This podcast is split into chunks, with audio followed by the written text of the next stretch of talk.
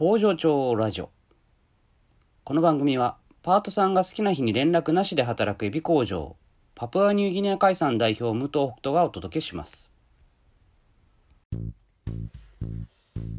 最近ですね映画を、まあ、よく見てネットフリックスに入ってるので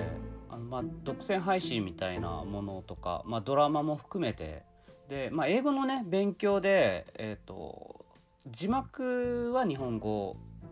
で音声の方がなるべく副音声の英語を使うようにしてるんですけど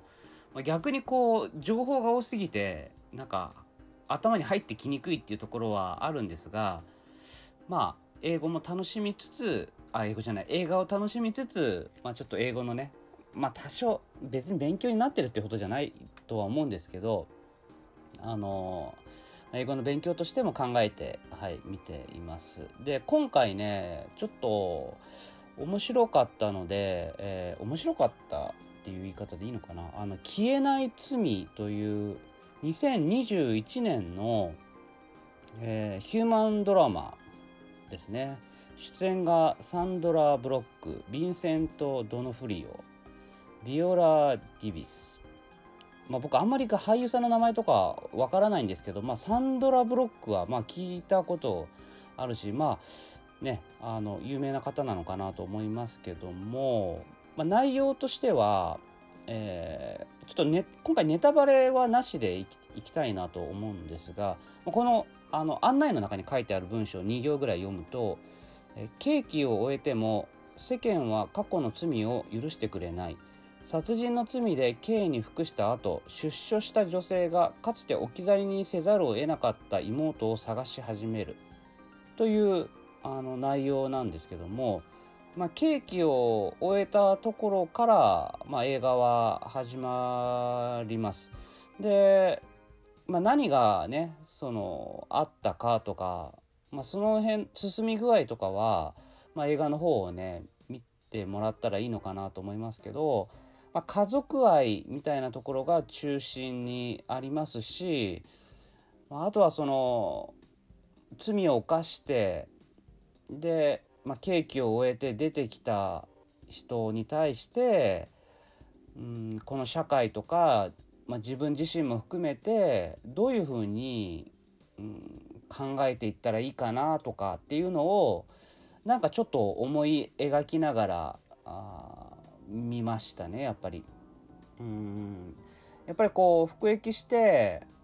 罪をねきちんとこう、うん、償うというか、うん、で出てきてでそこそこでねあのもちろんこう人生を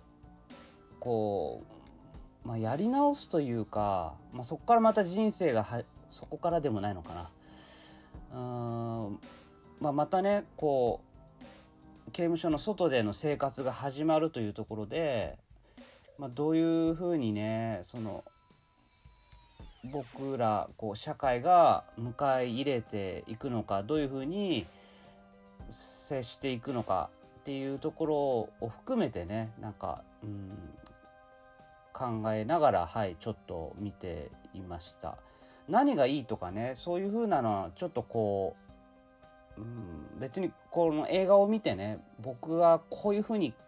考えたとかこういうふうにした方がいいっていうふうにね強く言うわけではないんですけども、うん、でもやっぱりそうですねこう罪を犯して刑務所の中で本当にこう反省していろんなことをこうやり直していくっていうことをにねこう本当にその人自身がなっていくっていう刑務所の在り方とかも必要だろうしその後に社会がどういうふうに考えていくかっていうところをもっともっと考えないといけないかなと。まあ、別に今回そのこの映画がそれを言いたかったっていうわけではないとは思うんですけど、うん、なんかはい、そういうことをちょっと考えました。でまあ家族愛のところとね。うんやっぱりこういろんなことを抱えながら生きていって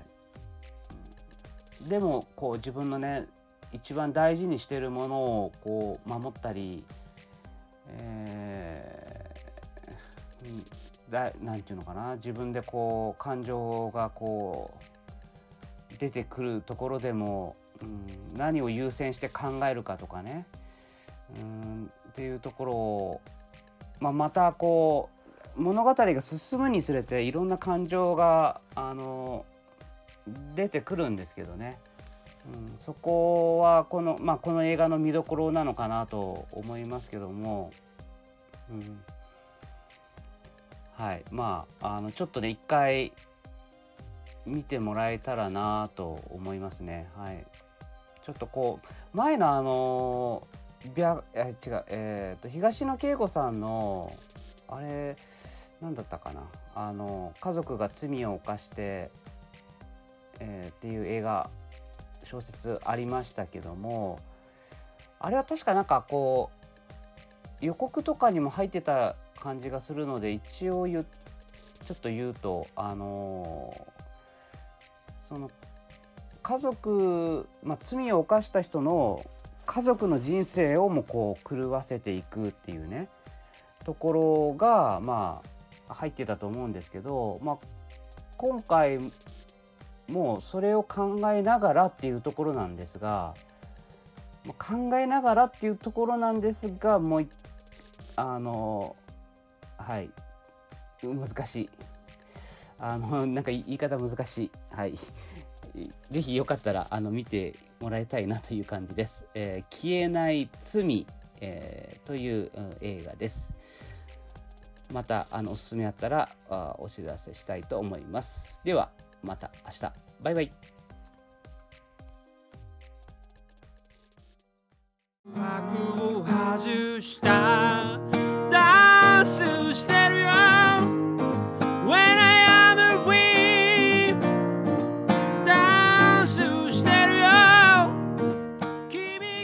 全てに意味があった。トゥトゥニューシングル When I am